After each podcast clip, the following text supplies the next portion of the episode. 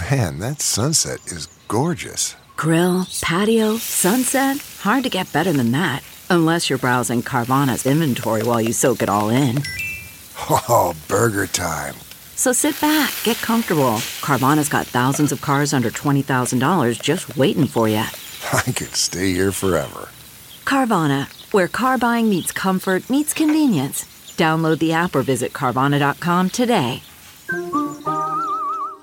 Welcome to Fail Better, David Duchovny's new podcast with Lemonada Media. On Fail Better, David, who has experienced both low and high profile failures throughout his life, explores the vast world of failure, how it holds us back, propels us forward, and ultimately shapes our lives. Each week, he'll chat with guests like Ben Stiller, Bette Midler, and more about how our perceived failures have actually been our biggest catalysts for growth, revelation, and even healing. Through these conversations, he hopes listeners can learn how to embrace the opportunity of failure and fail better together. Fail Better is out now wherever you get your podcasts. This is the John Fugelsang Podcast. So the next phase of Russia's so-called uh, special military operation has begun. The Russian Foreign Minister Sergei Lavrov made an announcement this morning confirming the reports of a large-scale offensive underway in the eastern Donbass region of Ukraine. Biden had a call this morning about it with G7 and, and NATO, and um, here I want to play uh, Pentagon spokesman John Kirby detailing how quickly the aid is now flowing to Ukraine from decree all the way to wheels up. From the time the president authorized this latest 800 million on the 13th of April, uh, 48 hours later, on the 15th, the first plane was taken off with stuff in that package. And meanwhile, there's another incredible released audio clip that Ukraine's security services put out. They're putting out all these intercepted phone calls of Russian soldiers calling back home to talk about how awful it is. This was a 28 second clip of an intercepted phone call of a woman back in Russia giving a pep talk to her son, telling him to not lose his fighting spirit and saying he's doing great deeds in Ukraine. And the son, a Russian soldier, shoots back, What are we doing? We're killing civilians and children, damn it. And the mother says, no, you're not killing civilians and children, you're killing fascists, which experts have said showed how effective Russia's domestic propaganda is right now. Um, they don't know where in Ukraine the soldier is, but they put out the audio. It's pretty incredible. And I want to play Joe Biden because he visited New Hampshire today to remind everyone again the bulk of inflation rests in the energy sector, which is the fault of you know who. Well, we saw the most recent inflation data Last month, about 70% of the increase in inflation was a consequence of Putin's price hike because of the impact on gas and energy prices. I'm doing everything I can to bring down the price to address Putin's price hike. Putin's price hike. They're going to keep on saying it. I don't know if it'll work, but you know, there's a great piece that our friend Judd Legum did today. He does the popular information newsletter, which I recommend starting your day with, especially now that we're missing Eric Boehlert more than ever. Popular information uh, Judd puts out every morning, and he's got a great piece about um, once again calling out the real profiteers of inflation. It's it's the companies. I mean, it's the CEOs in March of this year, Amazon announced they would spend $10 billion to purchase their own stock, just to increase their own stock price. Their CEO got a compensation package of $212 million. Okay?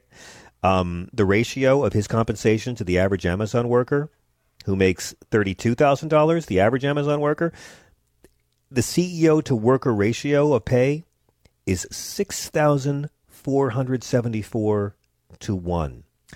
Call it Putin's price hike all you want, but it's the robber barons doing this. Amazon did great in 2021 and 2022.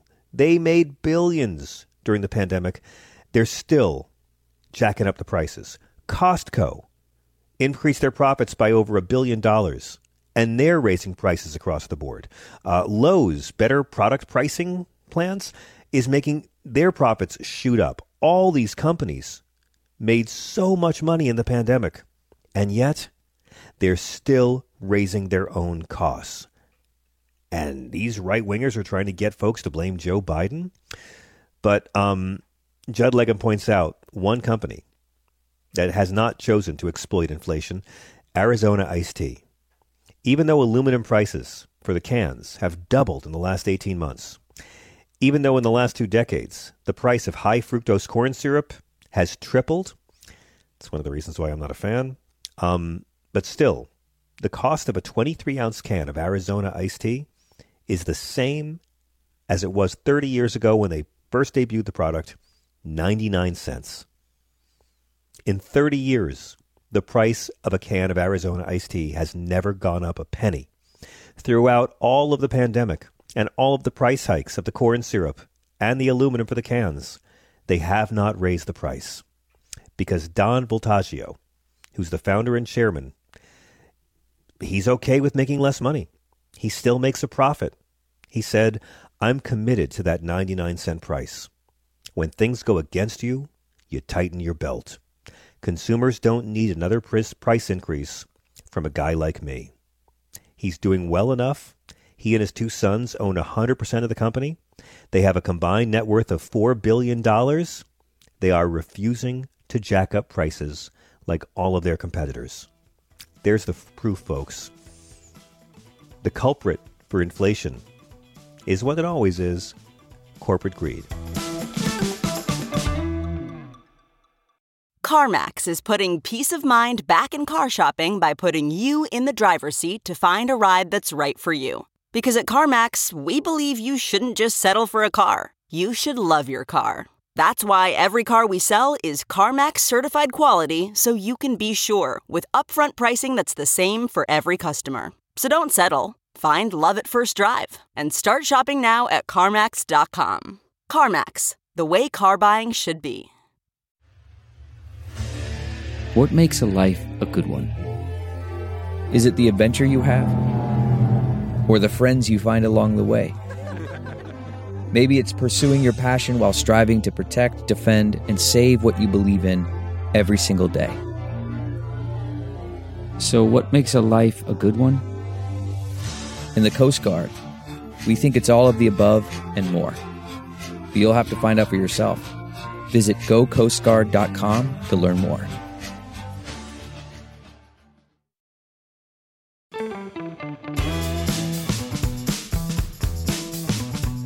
So you might have missed this last week, but uh, CIA Director Burns was speaking at the Georgia Institute of, Institute of Technology and said, given the potential desperation of President Putin and the Russian leadership, none of us can take lightly the threat posed by a potential resort to tactical nuclear weapons or low yield nuclear weapons. If you're like me, you're wondering, wow, uh, what do those terms actually mean? Well, I am so pleased to welcome a gentleman who was once Deputy Undersecretary of Commerce for International Trade Policy and Development in the Clinton administration. He also served as acting U.S. Undersecretary of Commerce for International Trade. Now he is a CEO of the Rothkopf Group, a media company that produces podcasts, including Deep State Radio, which he hosts. He's a terrific writer and broadcaster in his own right. David Rothkopf is the author of books including Running the World, The Inside Story of the National Security Council and the Architects of American Power, Superclass, Great Questions of Tomorrow, and, of course, Traitor, a history of betraying America from Benedict Arnold to Donald Trump. I have read this gentleman for a long time. It's a great pleasure to welcome David Rothkopf to the show. Hello, sir. Hi. Good. I'm glad to be here. Thank you so much. Before we dive in, let me ask you how how are you doing? How's your family doing during this uh, crazy time of COVID? Well, no, knock wood. Everybody, every everybody is fine. Some people have gotten COVID. People have been vaccinated. They've gotten over it.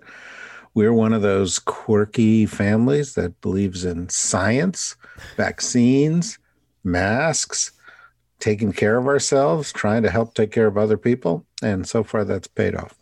Wow, why do you hate freedom, sir? Um, yeah, exactly. Uh, so exactly. This... well, you know what I don't understand. I was listening to your last conversation.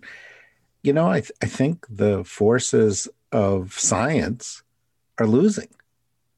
You know, and, and you know this is not you know the the Reformation or you know this is not 500 years ago, but bunch of people have gone out and they've said we don't believe in science we believe in uh, horse medicine for people we don't you know when we we think that you know taking care of yourself is an infringement on our rights and and they've won the argument. It, it's it's mind-boggling to me. I think the UN climate report authors might have a thought or two about that as well. I mean, it no does kidding. seem that no kidding. That's why so many people say out. that movie "Don't Look Up" is a documentary. Yeah, it's it's it's just crazy, and with all the fear going on in the world, you know, you're not the first person to raise the possibilities of what might a scenario look like where tactical nukes could be deployed. Obviously, Putin is not having a good time. This um, this uh, invasion is not going as easily as he thought it would. And I want to praise your piece. If you haven't read it yet, folks, it's in the Daily Beast. Even if Russia uses a nuke, we probably won't, but Putin would still pay dearly. Um, it is true that if Putin were to use a single tactical tactical nuclear weapon in Ukraine or in the atmosphere high above Ukraine, if he were to use just one, it most likely would not uh, result in any direct military involvement. Correct? No, I, I, don't, actually don't think that's correct. I think we, there are a variety of things we could do that you might characterize as direct military involvement. I don't think it would result in in us using a nuclear weapon, uh, which is a good thing. I don't think we would rise to that bait. Uh, I don't think it would result in us expanding the war, but you know, if the if if the source of the attack were identifiable, a particular airbase, a particular military unit, you might see the United States or or or other countries uh, launch missiles at that site.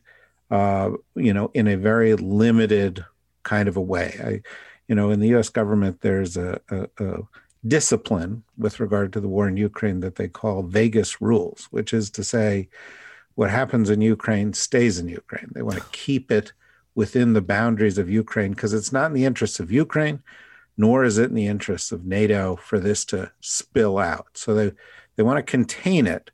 But having said that, if Putin ratchets things up, you know, we will ratchet things up on the other side, just not in the way that he would.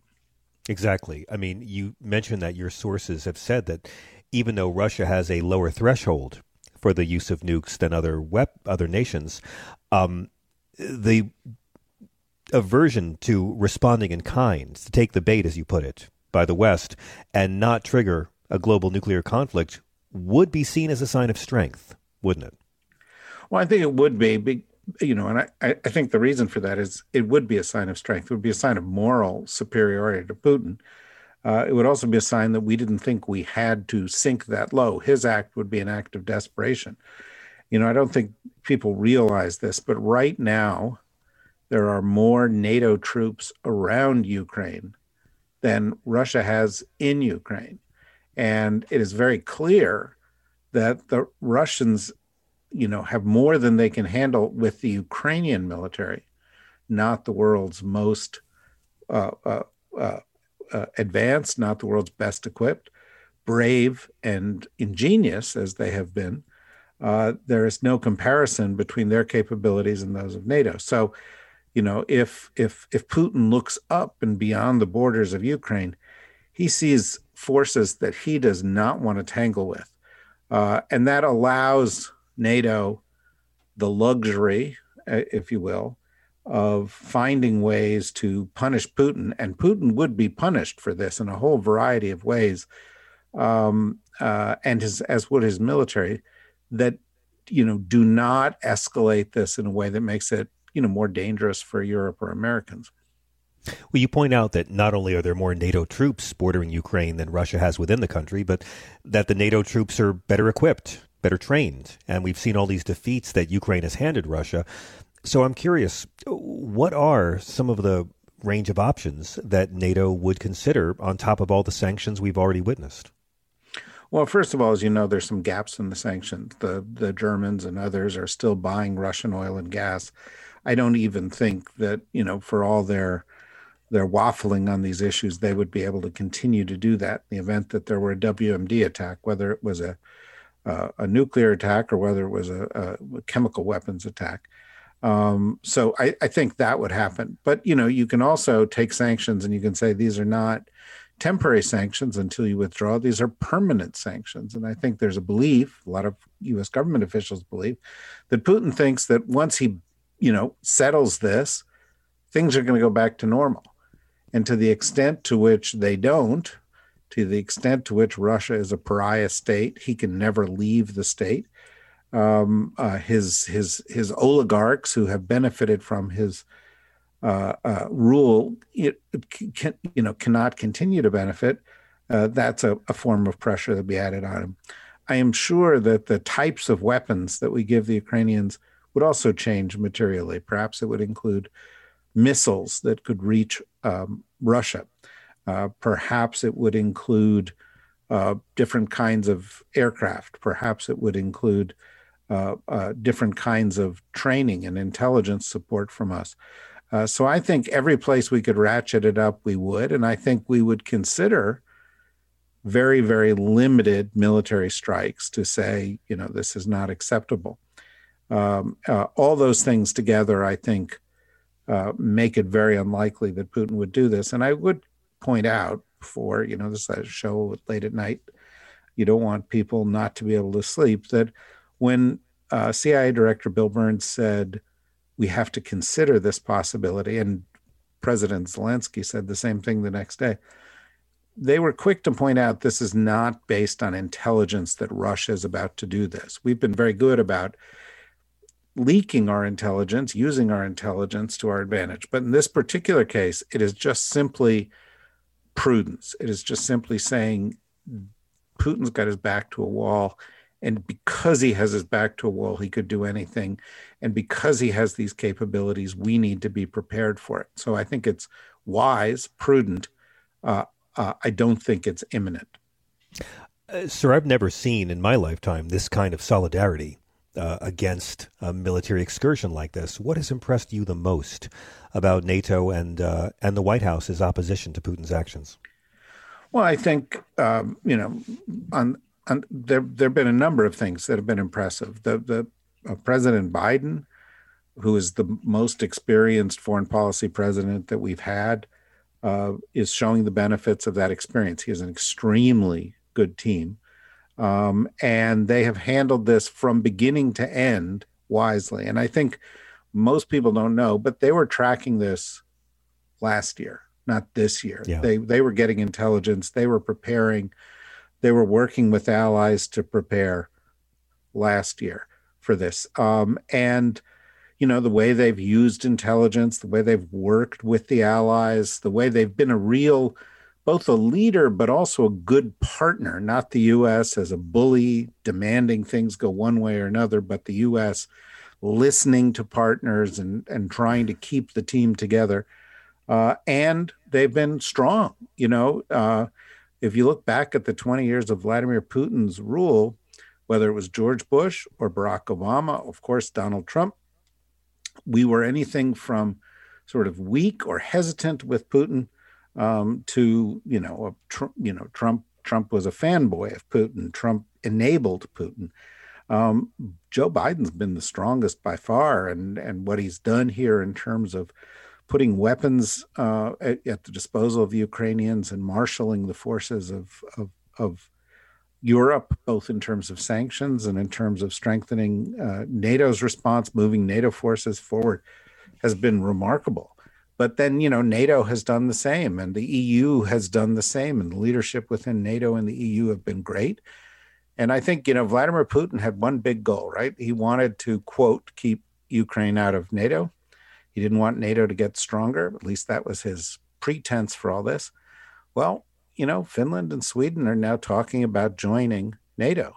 Those are two substantial nations. They have uh, not wanted to be part of NATO. You know, throughout its existence, uh, this is a big sea change. It really uh, changes the strength and capabilities of NATO if it happens, which could happen within a matter of months. And um, uh, uh, so, you know, that's a, a place Putin has miscalculated. And and you know, you see, you know, in the past couple of days, the EU has extended uh, the, the, the you know an offer of membership to to Ukraine. They promised to fast track it. Mm-hmm. Uh, and you know today the Netherlands said they were sending more weapons. You know there was a report on NBC, which I believe is accurate, that the White House will be uh, uh, okaying another eight hundred million dollars in weapons in a couple of days heavy weapons that will help them fight this battle of the Donbass, which is about to happen, artillery, that kind of thing. And so this has really been sort of NATO's finest hour since it was created, working the way it was supposed to, uh, working as a unit, uh, and and I see every reason to to assume that's going to continue. Is there potentially a nonviolent solution that also includes Ukraine membership in NATO? Uh, well, first of all, we're well past nonviolent, right? I mean, you know, the, the, the what the Russians have done in, in Ukraine is appalling. I think we only know the tip of the iceberg. I should have said, is there a peace? Is there a potential peace settlement that could a peace a that? peace settlement? Yeah, I think in terms of a, a peace settlement, um, uh, that may come, but it's only going to come when Putin thinks he has an advantage or has come to the conclusion he will never get an advantage. I think the negotiation right now is going to happen on the battlefield, and it's going to continue for um, certainly weeks, probably months. Um, but you know, there could be a point where we reach a stalemate, uh, and uh, and uh, the, you know the the Russians say, okay, we'll you know retreat to these borders. We hold this land. Perhaps there could be some negotiation with the Ukrainians about you know referenda or other kinds of decisions, leaving the the fate of those lands to the people. Uh, but honestly, I wouldn't say that was likely right now. The Ukrainians have made a lot of big successes against the Russians. They are mm. outraged at the serial war crimes of the Russians. And I think there's every reason to assume that they think they can beat the Russians uh, and that, you know, there's no point for them to negotiate until they're in an even stronger position. So no, no time soon. Now, there was one part of your question, which was, could, could Ukraine be part of NATO? I don't think that's going to happen either. That was not really on the table. But I hmm. think you can get almost there. If Ukraine's part of the EU, the EU has said they will help rebuild Ukraine. We will help rebuild Ukraine. If if if if the EU carries with it certain kinds of security guarantees, and if we're in there with thousands of people and hundreds of billions of dollars trying to rebuild this country, that acts as a kind of shield as well. So I think you could have a European Ukraine, uh, that is right. closely affiliated with the EU, part of the EU, uh, and has sort of the benefit of NATO's protection without actually being a member of NATO. I've been amazed my, my whole life how Putin has managed to walk between the raindrops when it comes to consequences for the suffering he's inflicted. I'm thinking of Georgia, Crimea. Chechnya had 50,000 deaths and the deaths of 14,000 Russian troops, and yet he's been able to hold on to power and enjoy some measure of popularity. We know that Russia, whatever you call them, likes to have their czars, but we also know they're capable of revolutions. A lot of folks forget it was only about 30 years ago that, that Mikhail Gorbachev was almost overthrown by his own military. Are hopes for a possible regime change in Russia misplaced? Well, I think that has to fall into the category of a long shot, you know, whether it's a 5% yeah. shot or a 15% shot, I, I, don't know, but it's not, it's it's certainly not likely because Putin has uh, his hands firmly on the levers of power. It's there are very few people around him who are in a position to uh, uh, influence those levels levers of power. They're very carefully selected. Uh, could it happen? Yeah, it could happen if if the people suffer more, uh, if uh, if they start seeing the truth about what happened in this war, uh, if the oligarchs are feeling the pinch and all of a sudden the benefits of kowtowing to Putin evaporate. Uh, if if some of the support he gets from overseas dries up, if the Chinese start saying, ah, "This is too much of a liability. We're not really going to help out as much as we we were intending to," you know that that could tip the scales. But you know, Putin has one big advantage, and uh, and that is six thousand nuclear warheads, yeah. and uh, the sole control of those six thousand nuclear warheads, and that has given him a lot of latitude. Uh, I think when we look back on this period of history, uh, we will certainly look back on a period where it looked like the West was enabling him, placating him. We didn't challenge him. We didn't hold him accountable for Grozny, not for Aleppo, not for Georgia, not mm-hmm. for Crimea, not for poisoning people in the street, not for throwing his uh, opponents off of balconies. Um, you know, this man has been committing war crimes and crimes against humanity since the day he took office, and um, and and we haven't stood up for it. We, have, in, in, fact, you know, many people that, particularly in Germany, you know, the uh, uh, German leadership have enabled it, uh, and uh, and and that's not going to look good when we look at it in the rearview mirror. But uh, for now, uh, Putin stands to suffer the biggest defeat of his career uh, if, in fact, the Russian army suffers more losses, and what they ultimately achieve out of this uh, is is very small compared to its enormous costs. I'd like to quickly ask you about democracy because uh, Emmanuel Macron finished first among the candidates in last Sunday's election in France with 28% of the vote. In second place was, of course, far right wing candidate uh, Marine Le Pen, setting up a true clash of ideologies, something Joe Biden has always said he's most fond of is comparing his record and what he stands for to what the other guy stands for. You cover this in uh, another excellent recent new piece for the Daily Beast. Emmanuel Macron and Joe Biden have the same problem getting the left to vote. How concerned are you with potential turnout this year? And do you take hope in the fact that people, once they see what the choice is, might be more motivated to get off the couch and show up?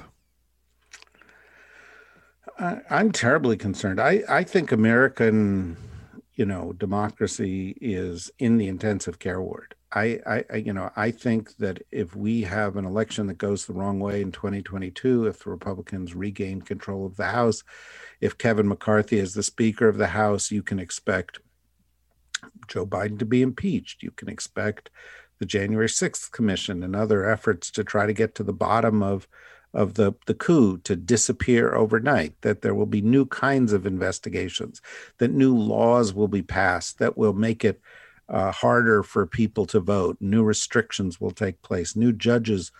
Uh, I mean, you know, not during Biden's not going to nominate any judges that would would go against uh, uh, democracy, but but but none of Biden's judges will get uh, approved in a Senate that was controlled by the Republicans, and then we will go towards 2024. And if Donald Trump or you know a Trump wannabe like uh, DeSantis ends up becoming the Republican nominee and and is elected, I think there's a serious chance American democracy will not recover. It will never again be what we uh, were raised to believe it was, uh, and um, you know, I, I, I, I, you know, I, I'm very reluctant to say that. I'm not a deeply pessimistic person by nature.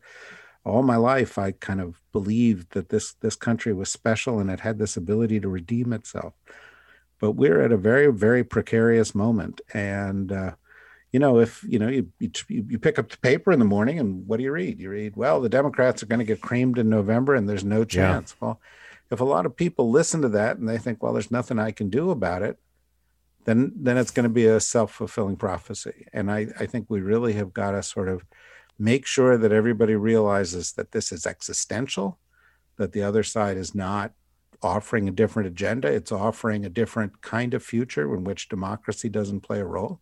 It's That's a right. real threat, uh, and um, and and I think we need to start calling it out for what it is. I, I think we need to be much much stronger in in raising the alarm about uh, where this could all take us, and uh, that had that that has not happened to the extent that it should happen so far. So, you know, we're, we've got a few months to go, uh, but I wouldn't say that I'm extremely sanguine about how it looks right now.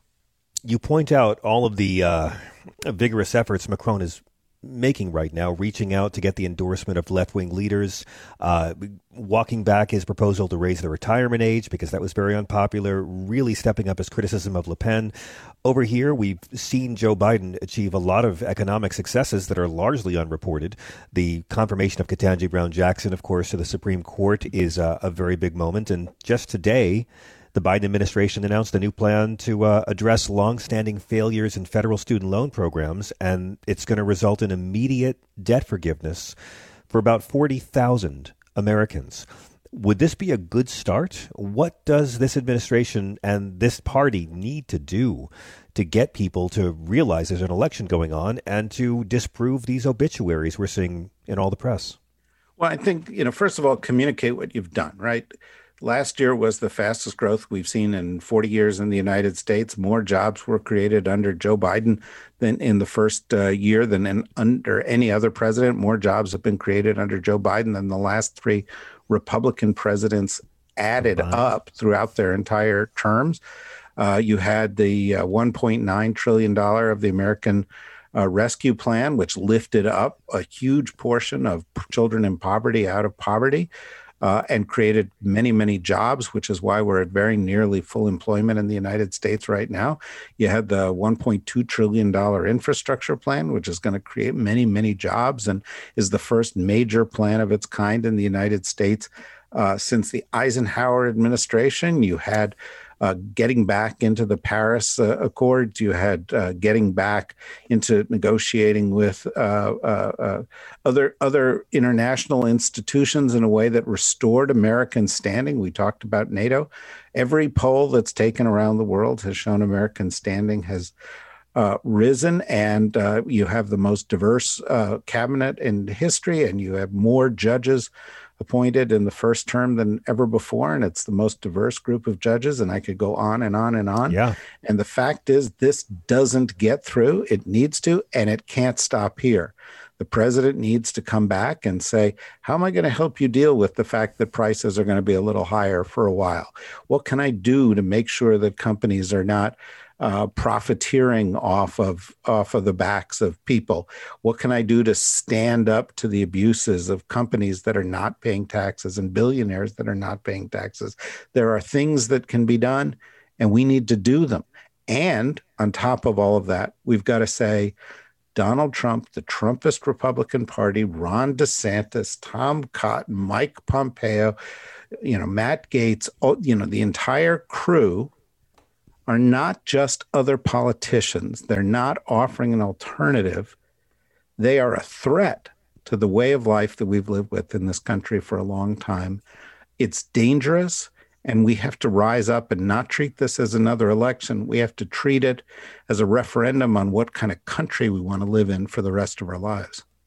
Amen. I wish they'd hire you for messaging. Uh, you know, Macron is really, really draw- doing a lot to tie Marine Le Pen to Putin. Would it be effective for Joe Biden to remind Americans of how many of these GOP leaders have been very supportive of Putin in the last several years? Or is that an issue that won't sell with American voters in the midterms? I think it will sell. I think we need to make the point over and over and over again. We have to remind people that Donald Trump uh, not only was elected with the help of Vladimir Putin, but Donald Trump tried to withhold military aid to Ukraine. You know, remember this war started in 2014. That was during the war that he tried to do it. Uh, and why did he do it? To help himself. Uh, there's video floating around right now that shows Trump saying, Hey, why don't you get along with Putin? Putin's a fine guy. Uh, Trump told his Secretary of Defense that he wanted to get out of NATO if he got reelected. Get out of NATO. Trump tried to draw down U.S. forces in Europe, pull them out of Germany. Imagine where we would be if that had happened. Should we tell that story? Absolutely, because it's the truth. Because Donald Trump was not just a threat to American democracy, he was a threat to American national security. And the people who are protecting him, the people, Marjorie Taylor Greene and all these other characters, the 63 Republicans in the House who voted against support for NATO, these people are threatening our national security. I never thought I'd see the embrace of an enemy of the United States by a leading U.S. political party as we have here. And we've got to call it out uh, every single time it comes up. It is such a pleasure to have you, sir. Longtime fan, first time suck up. Before I let you go for a well deserved evening, I want to praise you for a tweet you just did where you said, We are the assets of Twitter. If we walk out the door the moment Elon Musk takes it over, it is nothing. And I can tell you, I, for one, have no desire to participate in the social engineering experiment of that particular out of control megalomaniac. Well put. Are you heartened by the uh, other owners of Twitter uh, and the board uh, blocking this hostile takeover. I, am I'm, I'm definitely heartened by it, and I'm disgusted by the response of you know the the Musk bots and the Musk trolls and the right wing and the Ron DeSantis's who said something idiotic about this today, you know, who are saying, well, Musk is for free speech. No, he's not. What Musk is for is lying on Twitter, misleading people about healthcare, misleading people about uh, uh, you know the, the, the the behavior of the administration, putting people like Donald Trump back on Twitter. You know, the the right is like, this is about free speech. It's not. It's about ensuring that people are not fomenting violence in the United States, that they're not uh, fomenting ideas that will actually lead to the deaths of hundreds of thousands of people, as they did around uh, uh, uh COVID. And and and so you know that we need protections against people like this. And I got to tell you, the notion of billionaires going and buying up the big media outlets in this country, and they already mm. own a ton of them, mm. uh, and twisting them to serve their political views is is is terrifying. And if you don't believe me, I give you the name Rupert Murdoch. I'll give you the name Mark Zuckerberg. Mm-hmm. Uh, see what see what has happened in those places. See what that's done to political discourse in this country. We don't we don't need it carried on very any further. And so the idea of a poison pill to keep Musk out of Twitter uh, is a good thing. Uh, and uh, you know what I said about leaving. You know, a bunch of people said, "Well, you'll never leave." That's like people saying they moved to Canada when Trump is elected. Uh, uh, it's not actually. I, I never said I'd move to Canada because I think we have to stay here and fight people like Trump. Right uh, but but I don't have to participate uh, in a social engineering experiment of, of of the kind of megalomaniac that Elon Musk is. Um, uh, and I don't think anybody else should if they believe that truth matters and that not stirring up hatred and division in the United States matters on platforms like this. There need to be some guidelines, just like it's you know against the law to yell fire in a crowded theater. It needs to be against the law to do similar things like that um, in places like Twitter. I agree. I am so tired of this man and his bots lying about what censorship and the First Amendment actually mean. David Rothkopf is the CEO of the Rothkopf Group, and you can listen to him hosting the podcast Deep State Radio. What's the best way for our listeners, sir, to keep up with your work? Uh, well, that's pretty good. The dsrnetwork.com is where you can find Deep State Radio and our other stuff. I write for uh, the Daily Beast. I write for USA Today uh, uh, uh, on, a, on a regular basis. I have a book coming out in the fall. Um, uh, so you know those are those those those are all good ways. But I appreciate the chance to be here and to talk to you. I've really enjoyed it. Thank you so much. We hope to get you back when the book comes out, if not sooner. Really a big fan. It's great to have you. Thank you so much, and have a great evening. Worried about letting someone else pick out the perfect avocado for your perfect Impress Them on the Third Date guacamole?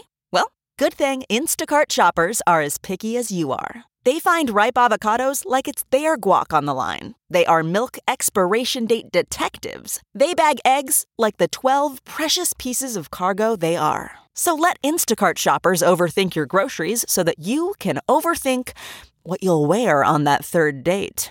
Download the Instacart app today to get free delivery on your first three orders while supplies last. Minimum $10 per order. Additional terms apply. Okay, picture this. It's Friday afternoon when a thought hits you. I can spend another weekend doing the same old whatever, or I can hop into my all new Hyundai Santa Fe and hit the road.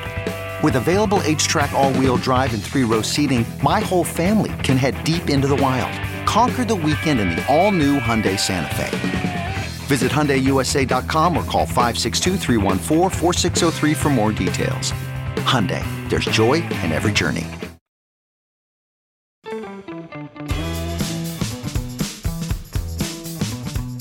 Let me go, if I may, to Howard in Manhattan. Hello, Howard. Whoa. What's up? Hello. Hi. Hello. Hi. John? Yes, Howard. Oh, hi. How you been? Um, listen, I'm haven't called much. Uh, it's so infuriating, you know, depressing and terrifying what's going on in the country. And I was listening to Thom Hartmann end of last week, and he's pretty sure we're going to lose both elections for them in the, at the midterms, and that's even yeah. more depressing. So I want. Well, we will if no one shows up. We, we we will if people don't show up to vote. If everybody who voted Correct. for Biden last time shows up, then it'll it'll be safe. If they don't, well, we'll find out how bad it'll get. Yeah, but here's an idea I want to. I mean, I was so angry. I thought back when I was president of uh, Citibank South Korea, and I had some influence and some resources. First thing I would, and I would get, it. I would not retire. I am now would have stayed another three years, not stayed, gone to work for three years on the following idea, and I just wanted maybe somebody listening could do it. I'm just an old fart now. Stop so now. to counter the propaganda of the right, I mean, they own 90% of the broadcast networks. Dems own 10. They yep. ground us with sledgehammers and fear of the same thing. They all say the same thing. We'll never compete with that. There's nobody around who can. But my yep. idea, and I'm telling you, I would have dedicated three years of my life, is to set up something like a TikTok network where you don't have anything partisan, you don't have, you never mention the word left, you never mention the word right. But the amazing thing about TikTok, they got one billion users in five years. And what it would have done is made it about fact and fiction, nothing partisan. And it would have called it the Albert Einstein School of uh, Fact and Fiction. Nice. I had connections, so I would have tried to get into the two richest women in the world um, which would be Mackenzie Bezos and Melinda Gates. I would have put everything I had to start countering that network. And same time, about the Democrats don't know how to mention, uh, don't know how to message to save their lives.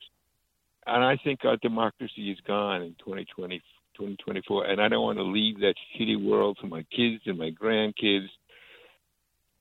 Talk me out of this. Tell me everything will be all right. Look, here's the deal. It's I'm not gonna I'm not gonna lie to you and tell you that I think that suddenly everyone's gonna give a shit and show up to vote in the midterms. We know through history, the only time we've seen people show up to vote in midterms is after 9/11. In my life, that's it. Yep. Bush did well after 9/11 in his first midterms. Every other president, as Barack Obama puts it, got shellacked. But I also know that this media that's so obsessed with the horse race the media might want Donald Trump to come back in 2024. Yeah, the media might, but but journalists don't. And Trump will be great for ratings in a campaign, but I sort of feel like uh, I don't think he can be elected again. I think he can wreck the Republican Party. Look, Kevin McCarthy's worst nightmare is being Speaker of the House because Kevin McCarthy is a dope who can't do anything. And all they will do is obstruct. All they will do if they take the House and Senate is be shitty. And that's what Joe Biden will have to run against. Joe Biden is very fond of saying, don't judge me just for me, judge me by what the other guy wants. And Joe Biden will run against him. And it's what happened to Bill Clinton. It's what happened to Barack Obama. They got shellacked in their midterms, and then they got reelected anyway. So I'm not worried long term because what the, the, the only thing that gets people to show up and vote against Republicans is Republicans getting power and reminding people how shitty they are. This happens my whole life. It keeps happening. Yeah. They every Democratic president that's been elected in my life has gotten the job because a Republican fucked everything up. So I know it'll be bad. It'll be very bad if they take over the House and Senate. But it's not the end of the world. It won't be and it'll motivate people to show up in 2024. But the, in the meantime, I'm not giving up. I'm I'm not going to get negative about it. and, and yeah, so you know, as long as you show up to vote, that's a start. And I tell that to all of my friends, even my enemies, as it goes now.